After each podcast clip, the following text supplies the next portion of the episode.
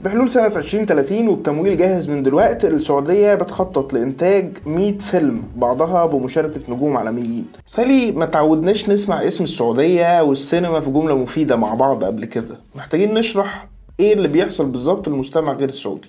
حاليا السعودية فيها عشر شركات إنتاج أفلام بتملك مواقع إنتاج وتصوير خاصة بيها. آه كمان عملت برنامج للاسترجاع النقد الأكبر في العالم.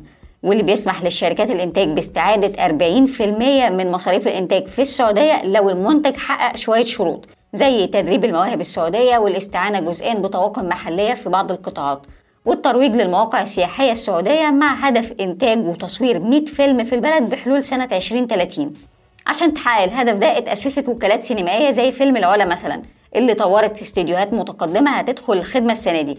مع توفير دعم مجاني لاستشارات الإنتاج واستكشاف المواقع وتطبيقات التصاريح